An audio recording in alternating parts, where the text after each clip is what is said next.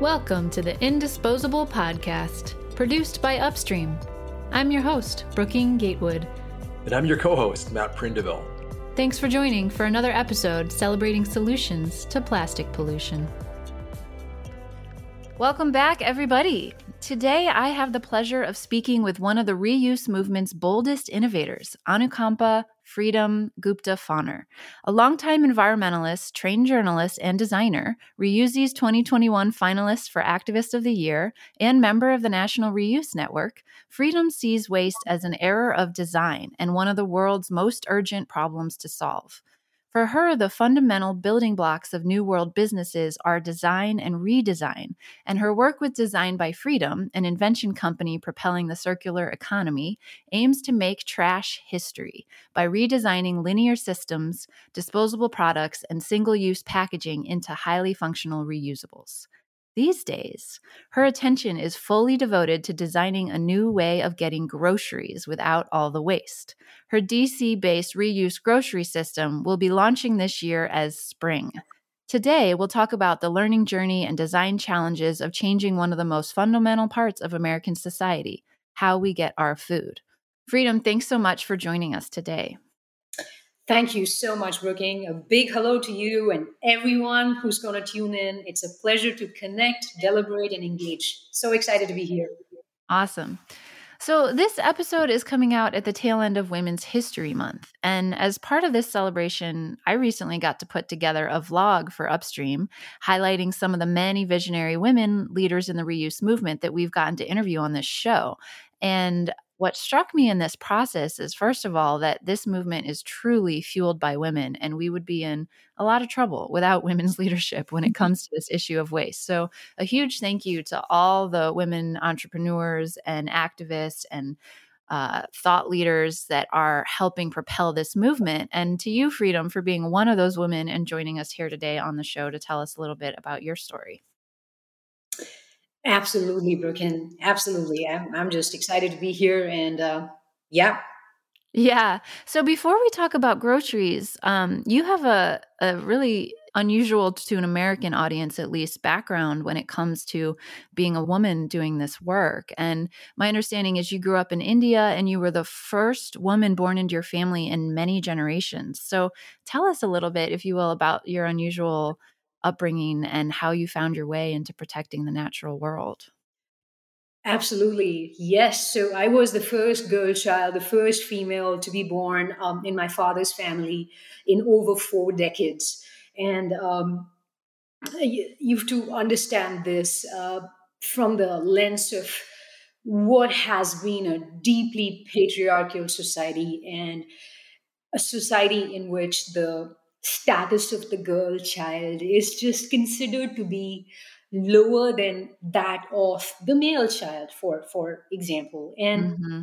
and uh, here i came along and uh, my my parents uh, just welcomed me with with open arms i'm just deeply deeply grateful for the opportunities and the platform they they gave to me in this context. And um, my parents, with a very humble background, they've done everything humanly possible to ensure that I am standing on the shoulders of giants. And uh, it's it's a big deal, um, and and I ha- I feel like I've broken the mold in in more ways than one, and I'm just grateful for the opportunity to to be here, to be alive, to be in this world, and and and to just be the daughter of my parents who you know who've always always thought forward and and had the foresight for for what this world should truly look like mm. yeah so it sounds like they were kind of path breaking with the way they raised you in a culture that wasn't really ready for uh, welcoming women in the way that you were welcome just at that time at least? Absolutely. I mean i i grew up with um, all, all my cousins uh, who you know who are who happen to be men and you know you're you're just um, you're just learning to to to be. It's it's it's not that you're a woman who's trying to be. You, you just you just are. And uh, you know you you you get dirty with them you play with them you learn from them and you just learn how to survive in this truly men's world right? That's that's what it is. That's what so much of entrepreneurship is about. And um mm-hmm. and yeah we've got to break free and uh, we got to do more um the girl child is not to be balked upon and it, this is a these are beautiful pieces of life we've, we've got to treasure treasure women like a, a world without women is is no world at all yeah. Yeah, it really was um, truly an inspiring process for me, just reflecting on all the different women leaders in this particular movement. And just really was so struck with wow, we would not be making the changes we're making uh, around getting rid of waste if it weren't for all these powerful women leaders. And, you know, one of the other things I noticed in reflecting on, I often like to ask people about their sort of early drivers and motivations for this work. And, and one of the themes was that many um, of the women leaders in this space were uh, driven by their love of the natural world and recognizing that the waste problem is creating destruction for the natural world. And, you know, a lot of people in their everyday lives, they don't put something in the trash can and think about how that affects wildlife, for example.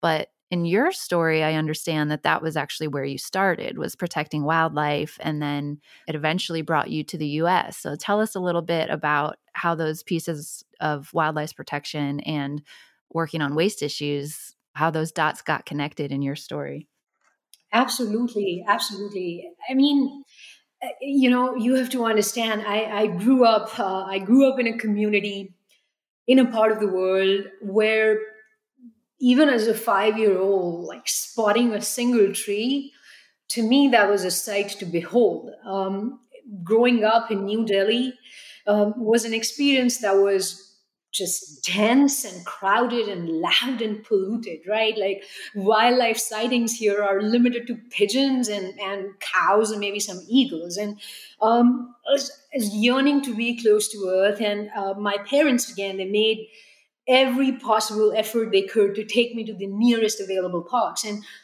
scant as they were, um, again, this is one of the most polluted cities in the whole wide world. And um, I I came across one day randomly watching the Discovery Channel. I came across Steve Irwin and um, the croc hunter, right? Absolutely, yeah.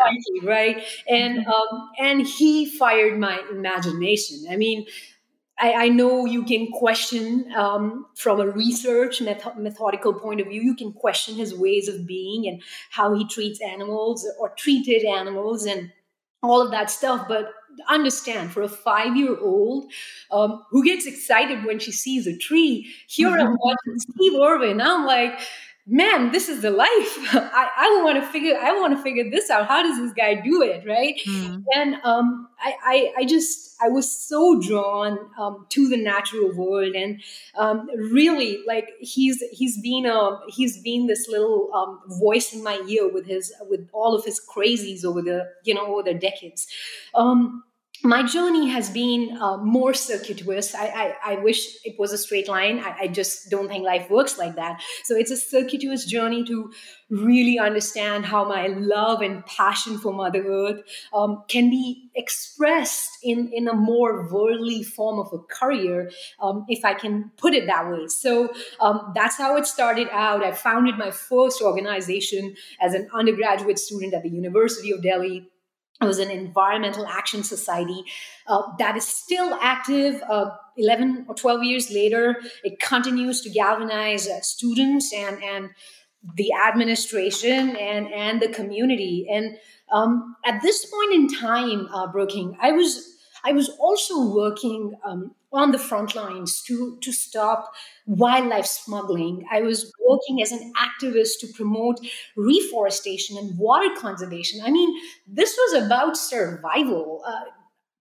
my life, my my mom's life in in Delhi, our life was centered around the water tap right? Like like you open the tap it, it's not that water is flowing. There's a certain allocated hour in the day. If the municipal corporation is feeling good that is it's going to be consistent but it changes. So you've got to wait for the water to be flown into the taps and you fill every possible vessel and utensil you can and that's your water for the day. And this, this is what you cook with. This is what you clean with. Uh, homes have big water tanks at, the, at their roofs on their ceilings because that's that's just the reality of of living in a different part of the world. So i was inspired. It was about survival. It was about understanding how to be resourceful. And all of these experiences just kept pushing me closer and closer to environmental action, to learning environmental issues. Um, I was also at the time training to be a journalist. So, researching and studying the city's environmental code and public health issues, like that was not geeky at all. That's what you did as a journalism student, right? But in all of this, just time and time again, um, it felt like I was not even a mere drop in the ocean. Like the effort that went into this, um, it it just kept falling short. It's like a bigger power, a deep underlying system, an originator of things is at play. And um, and today, tonight, you can protect like 500 sea turtles that were being smuggled across border. Tomorrow, the same people are back again doing the same thing. Like what the hell is going on here? And and it, it, created such a deep sense of disillusionment for me that um, I, I, knew I needed to learn more. I wanted to study public policy. I wanted to study social change organizations. And uh, I came to America as a student uh, of public policy. I specialized in managing nonprofits and, and social change businesses. And um, boy my time in graduate school was instructive and that's that's where uh, the second part of the story begins but um, mm. let me pause there and and yeah yeah i mean i i love the the sort of arc of the story and I, I think so many of our listeners can relate is that feeling so small in the face of what is a systemic problem and you can't i know even in the break free movement we use this metaphor of turning off the tap, right? Because unless we turn off the tap, we can't, you know, shovel all the water out of the out of the bathtub, or if you will. Um, and so, yeah, it sounds like your journey of trying to understand what's the where can you put your energy to to affect the most systemic or holistic change. And then here you are in America, and you're working on redesigning waste systems. So uh, let's pick up the story there. Sure. So, um, you know, here I am in graduate school, and uh, man, the environment around the campus is awesome. Yay, trees. I see an old growth tree like every 10 feet, and mm-hmm. I'm like, this is awesome. Like, that was truly my first nature immersive experience. And um, just experiencing urban wildlife and things we take for granted uh, clean air water security just an atmosphere. yeah water 24 hours a day right right right right water wow. security is simply just an atmosphere where you know you you can blossom and and just think about stuff in in a way that you cannot when you're just surrounded by a like a dense clog of smog like literally right? So mm. graduate school was a was a big deal for me. It was it, it was an instructive experience. And um, it was around this time that i was witnessing something that honestly i had never witnessed before right? Like the excess of food waste and trash. Mm-hmm. i mean uh, again I'm, I'm telling you from where i came from. Like think of how resources are how scarce they are and and here i am in in a different part of the world. And um, people unfortunately around me just it was not even a thing. Like there wasn't any consciousness around what am i throwing away? Like this is this is not a waste. This is a resource. And um, i have to say there's a truism to this that our grandparents were the first zero wasters. And um, my time in graduate school like i explored um, the depths of my being uh, in, in a pretty deep way. I, I learned uh, i learned things that i had never learned and i really got into design. Like mm. packaging design waste is an era of design and uh, a year after graduate school like um, my husband Clifford, uh, my, my partner in crime and uh, and life, we we started Design by Freedom together, and um, it's just evident to me. You want to solve a systemic problem, you want to solve a deep problem, you've got to solve the packaging issue, right? The mm-hmm. future needs a clean transition to reuse, refill, and return. And um, by the way, uh, packaging is systemic. It is as systemic as it gets, and uh, here's how I want you to think about it, right? This this goddamn wrapper is not just a wrapper. Mm-hmm. It's a symbol of everything wrong that happened with the supply chain before this wrapper reached my hands. Um, if you care about soil, air, water, wildlife, protecting habitats, you care about packaging because each of these things is fundamentally destroyed in the making of single use packaging. Mm. And for me, if we can really build systems to solve the packaging problem, we're we're working to clean air, we're working to clean water, we're working to clean soil, uh, we're protecting habitats, we're doing all of those things. So, uh, it, as an extension to this, this is one of my personal values: compassion. I, I believe reuse is one of the highest forms of compassion mm. because when you think about reuse, when you make the choice to reuse, man, you just prevented all of this pain and suffering from happening in the world. Like, mm, I love that reuse with compassion. Yeah. Right. And this consciousness that there is a world beyond my package. Like, what happened in the making of this, right? Like, it's it's just kindness and love at its core. So that's how strongly and deeply I feel about reuse. So that's mm. that's the mm. second part of the story, Brooking. Mm. Yeah, it's beautiful. And I understand that um, in terms of the journey to the grocery uh, design challenge in particular, it started with you and your husband trying to go zero waste in your own lives and finding it especially tricky when it came to the grocery store. So tell us a little bit about how how this particular innovation project started. Yeah, yeah. So I mean, this is this is simple, right? Part of this is just simple. Um, if you want to be a great designer, you you got to be a subject of your own experiments. And mm-hmm. Um, mm-hmm. that that's the story here. We are relentless sometimes just incredibly harsh subjects of our own experiments in our own home. And that's how this happens. Um, so back in back in the day especially after graduate school uh, you know uh, we wanted to travel. And uh, while we were traveling we we we decided we were going to travel in our small motorhome. And um, the challenge at the time was how to eliminate one piece of waste from our lives very consistently and very iteratively and super methodically in a way that we just don't need to depend on that type of product at all, right? So that's really how our journey began. And we very quickly learned that it's almost impossible to buy groceries without an insane amount of packaging.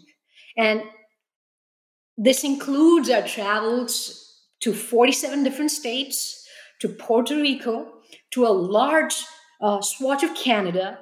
And what I learned blew my mind, right? Like, this is the ultimate irony of living in America. Um, choice is a myth. There are 44,000 grocery stores in this country, and you still cannot buy your groceries for your home without single use packaging. And um, yeah, mm-hmm. uh, something had to be done about it. And um, over over a period of iterative processes and and cycles. Uh, spring spring is here.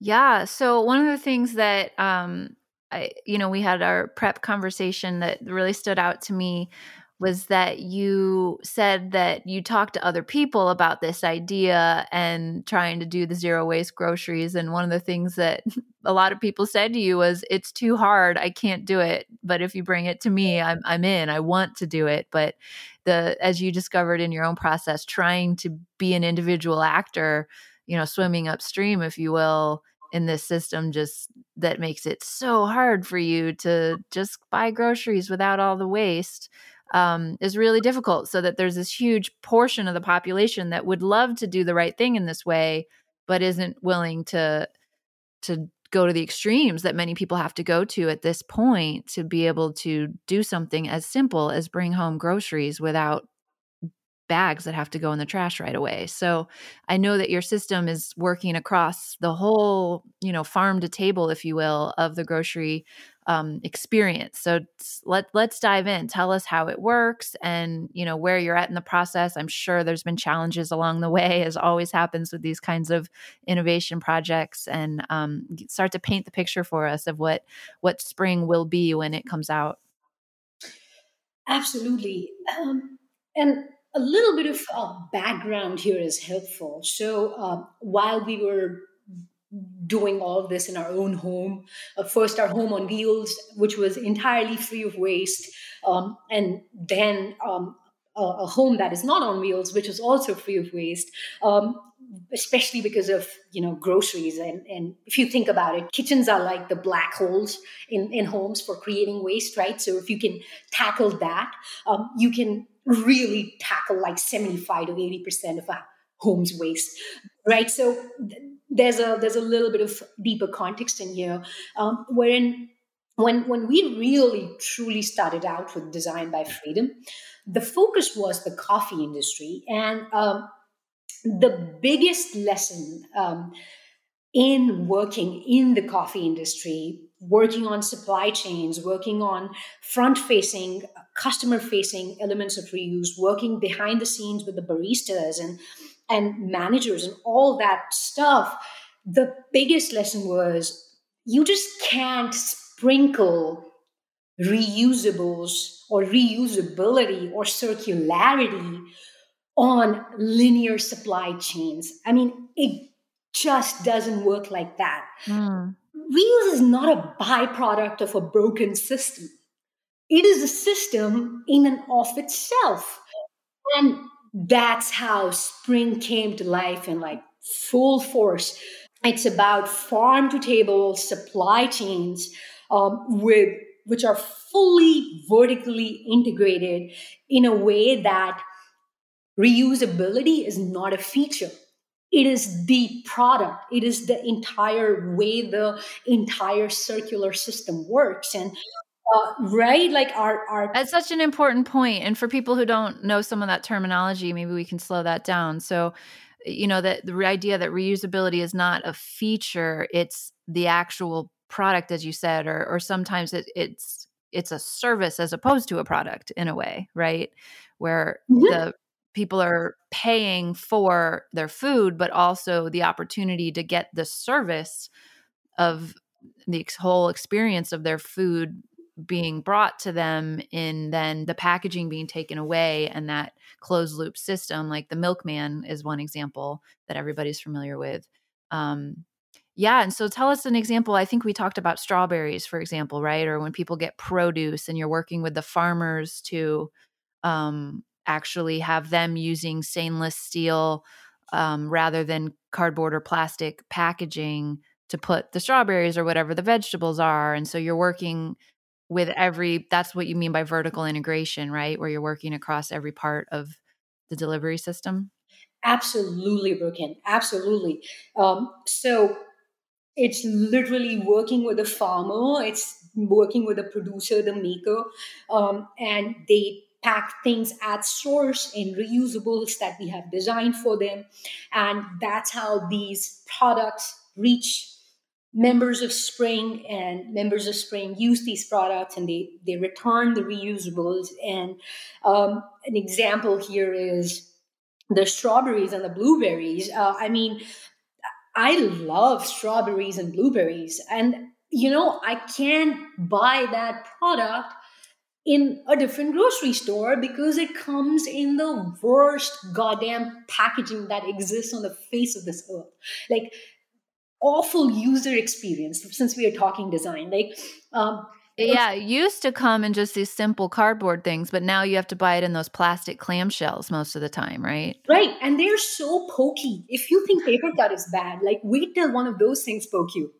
right? Like just we're, we're not thinking about customer experience in, in deep ways, at, at, least when it comes to linear supply chains. So, a, a part of our job here with Spring is really nail what reusability, what reusable design, what that looks like when a customer experiences uh, a reusable product like this. So they'll get their strawberries and, and blueberries in, in reusable stainless steel clamshells that are returned back. And by the way, the the the products are their lifetime is a lifetime. I mean, I'll, I'll give give you an example of again my Indian roots. Um, the silverware, the the kind of quality of products in my mom's kitchen, um, Brooking, they were there when I was a little baby, and they're still there right now. I'm 33 years old.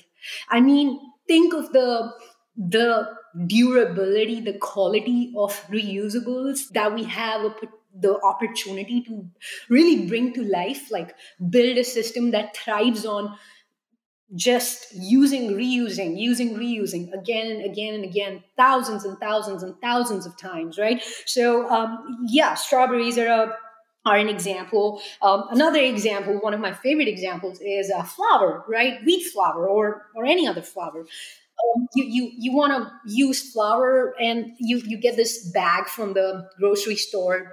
First of all no matter how organic no matter how gluten free it's coming to you in the exact same package. So right that's a problem. Mm-hmm. and even this package like the user experience is terrible. I mean, how many times have you had to look around for a spoon or some other type of utensil to clean out the crumbs of this flour from the bottom of the bag and something or the other is stuck in some other crevice in this poorly designed bag?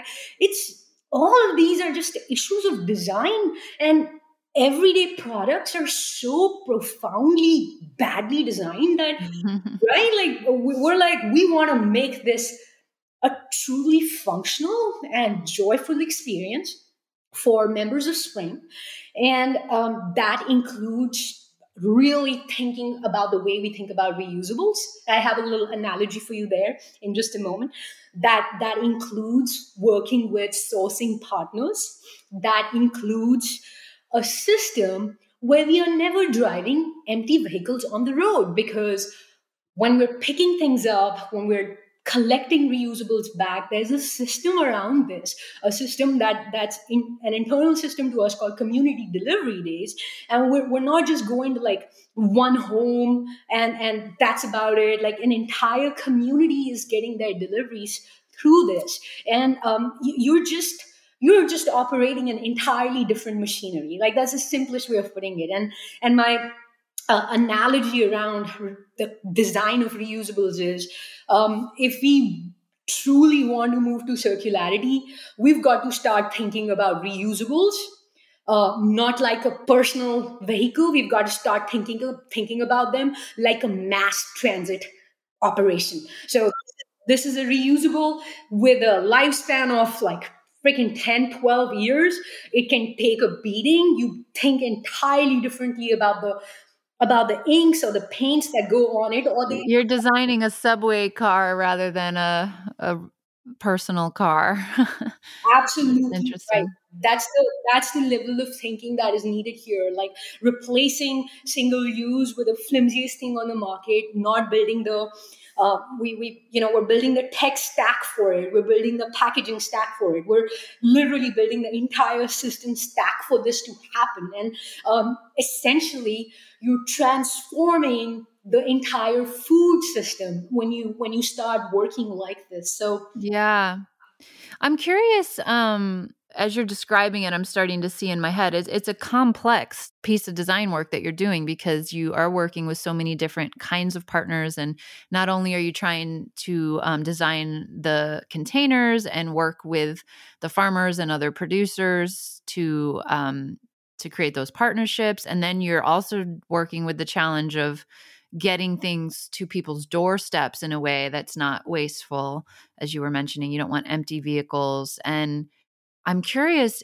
i assume you're designing this to operate at a local scale first like local farms like at a city level communities doing this together um, and that spring is is it going to be city based or are you imagining that eventually we could have a larger national level interconnected system? Like what is your vision for the the scaling part of this if you will? We're building train tracks. That's what we're doing and these train tracks are the physical infrastructure on which the system of food, the future system of food stands on. Once you have a train track, you can go in a local community, you can go in a city. It's an interconnected system. I mean, our thesis is, is simple, right? Delivery is hyperlocal. Delivery is always hyperlocal. And therefore, supply chains should be local too. And that's exactly what we're doing. We're doing great logistics without the great footprint and with a tech stack that can deliver on this. Um, the best part, people want it. Uh, wrap rage is real. It's demonstrated how frustrating packaging is. And did you just say wrapper rage? I said wrap rage. Yes, it's a. Oh, that's funny. I've never heard that term. That's great. R A P R A G E. It's a thing.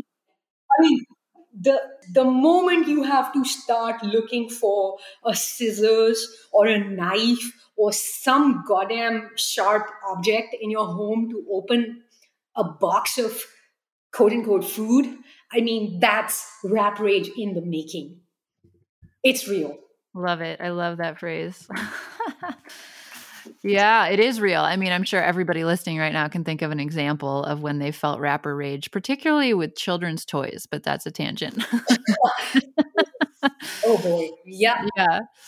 Um, well, this is so exciting. So I know you are um, you're in the pilot phase still to a degree, and I'm really curious what have been some of the biggest challenges that you're facing from a design perspective or funding or whatever the big challenges may be, because this is such a it's such a simple idea in a certain way, right? It makes so much sense, but it's also logistically very complicated, as you said, because we're trying to create an alternate system to the one that already exists and that it can be hard to swim upstream like that. So i'd love to hear a little about what are the tough parts how have you worked through it and you know what are the next steps?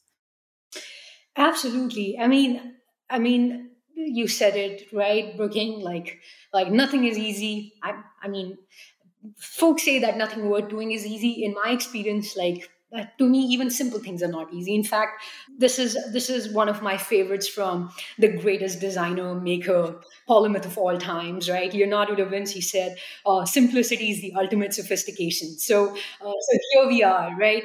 Um, yes this is this is truly complex um, but i can tell you a lot of this. It does boil down to political will it does boil down to wanting to make a commitment to going upstream.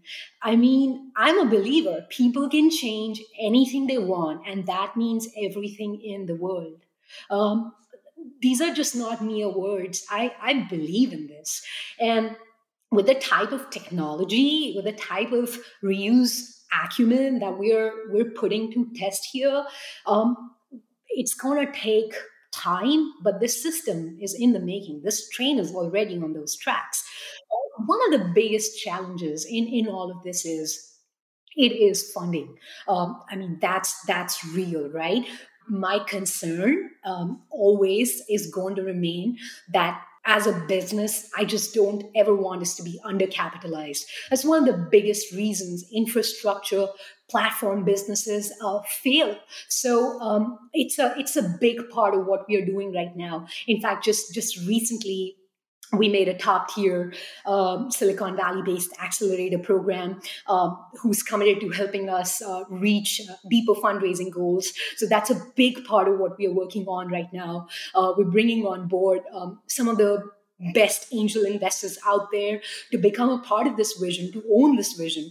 Uh, making trash history is as collaborative of a process and journey as anything can be. So um, there are there are challenges, but within those challenges are, are opportunities that are truly adrenaline pumping. Uh, just just when I think about it, and you're you're solving wicked problems every day, and and that's that's just pretty freaking awesome. Hmm. Yeah, you know, that connects with um, another question I wanted to ask is, you know, doing this kind of, as we've just talked about, systems change work can be really hard. And I'm curious, where are the reward moments for you in the work so far? And um, sounds like you are very fired up and the disillusionment is gone, if you will.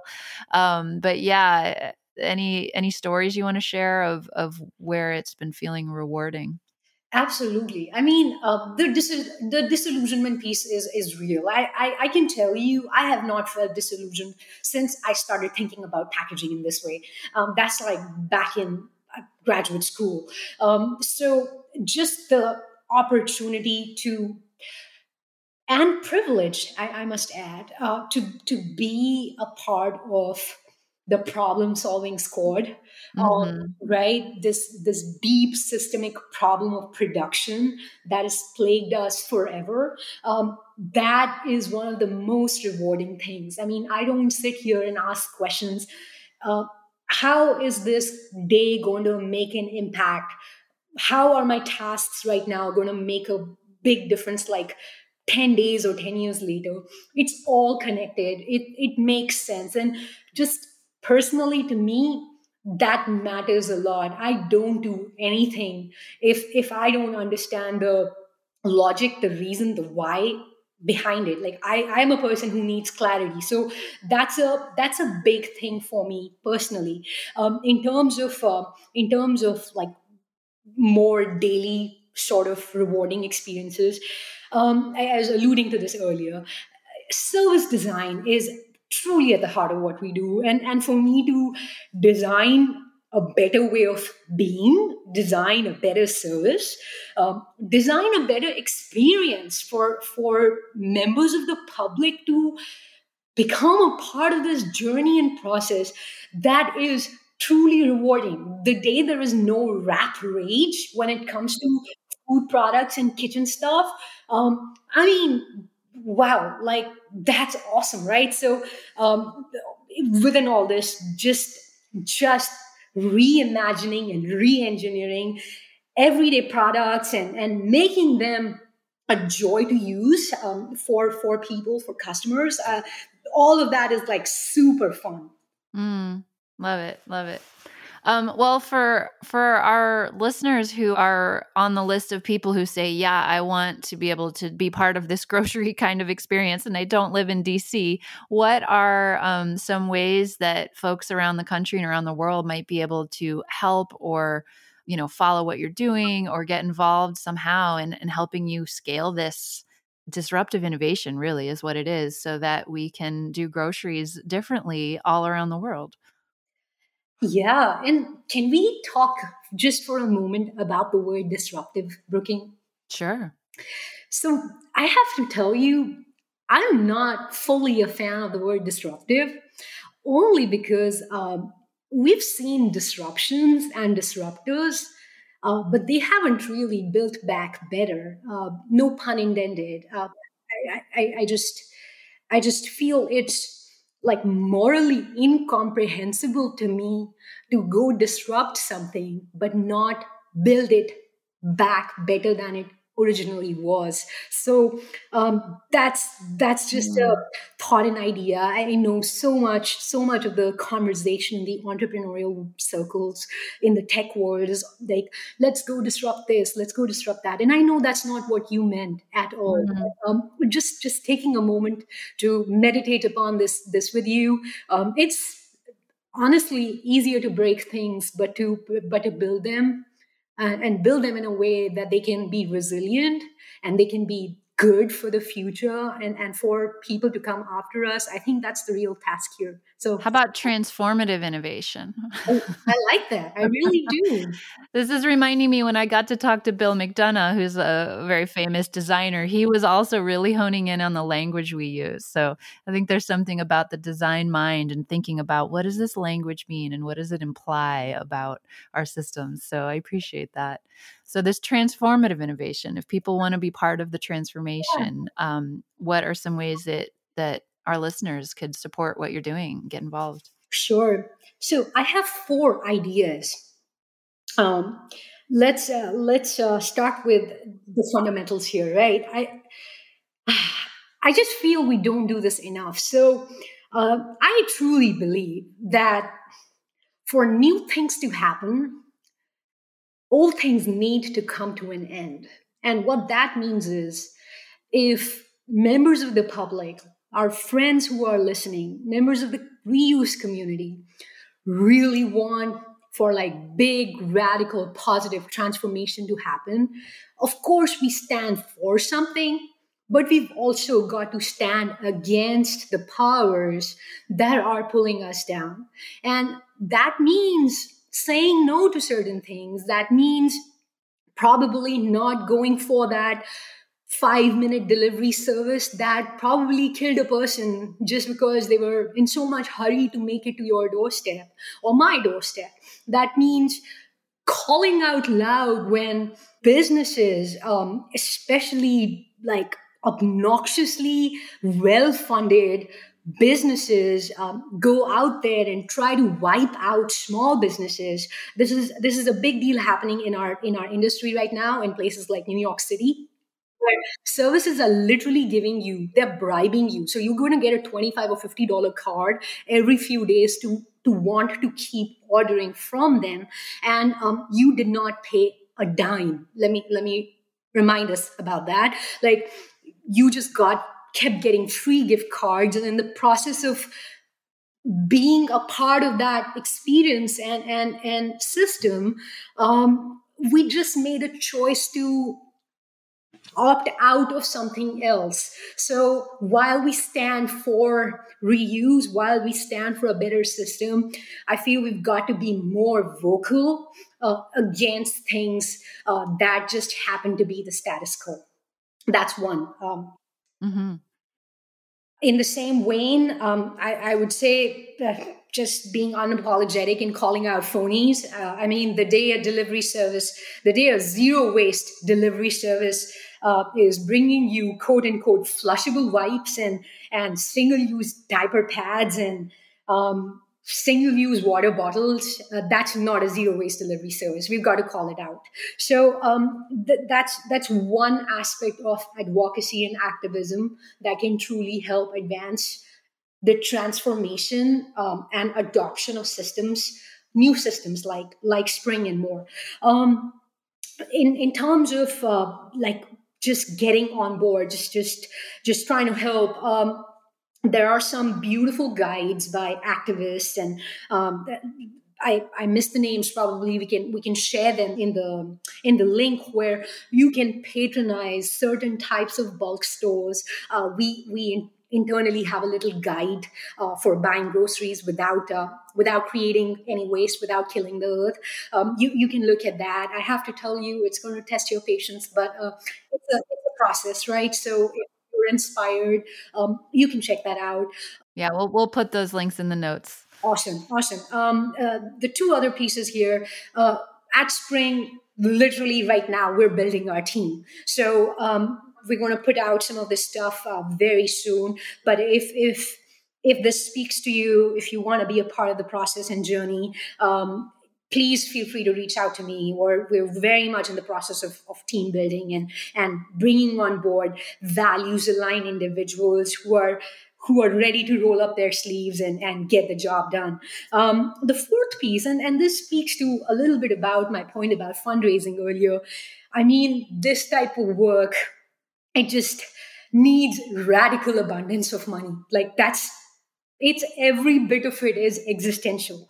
So uh, right? If if if you have any any thoughts ideas probably you know folks uh, who who can who can come on board as strategic financiers strategic investors. I, I would love to have that conversation. Um, those are four ways uh, that that come to mind. Um, would you add anything there brooking? Did i miss anything? I feel like you covered some powerful bases there in terms of how to take the actions in your own everyday lives, what to say yes to, what to say no to, and how to support uh, good transformative efforts like this. So, uh, your website is www.eatspring.org, correct? That's right. And, and you'll soon see a, a bunch of cool stuff on there as well. And my email in the meanwhile is freedom at eatspring.org.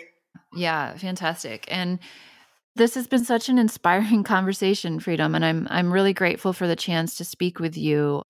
I love the train tracks metaphor and that this is is such visionary infrastructure work that you're doing with Spring. And um, I know you've done some pilot work along the way. Um, you had a pilot innovation that Design by Freedom put together called Get Groceries, where you were doing a lot of your market research, if you will, and testing of some of the ideas that are foundational now in spring. And it also feels such an appropriate name. Not only is it spring right now, but the sense of, you know, the freshness and the new growth. I mean, we're just coming out of winter and that feeling of possibility and potential and you don't know exactly what the bloom is going to look like yet but you know it's going to be beautiful and natural and i'm feeling that sense of inspiration in talking to you and about this project and really hope that we get to have a conversation in whatever it is two three five ten years even where everybody in the country knows what spring is and is using it to get their groceries and we don't have to feel the guilt and fill the waste bin when we come home from the grocery store anymore so thank you again so much for the work that you're doing. Um, I'm so glad, kind of bringing it back to the women's history theme as well, that your parents. Thank you to your parents for their um, their boldness and path breaking choices and how they raised you as a woman, as a young girl in a time where not a lot of other young girls would have gotten such opportunities to grow up to do the kind of world changing work that you're doing. So I think this is such a beautiful story to celebrate Women's History Month and also honor um, all the pioneers in the reuse movement. So thank you so, so much for joining us. It was a pleasure, Brooking. It truly was. And uh, uh, if I if I may, um, you you said something super interesting there. Um, you said instead of feeling guilt, uh, we should be feeling something else. I'm a I'm a huge proponent of that.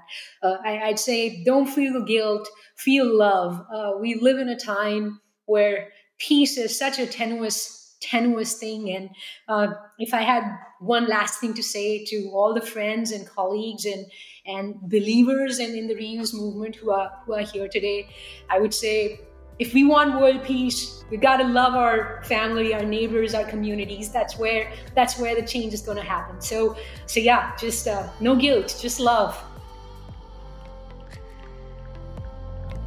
And that's our show. If you like what you're hearing, help spread the word. Subscribe to the Indisposable Podcast wherever you get your podcasts. Add a review, talk us up. Nobody spreads a message like you.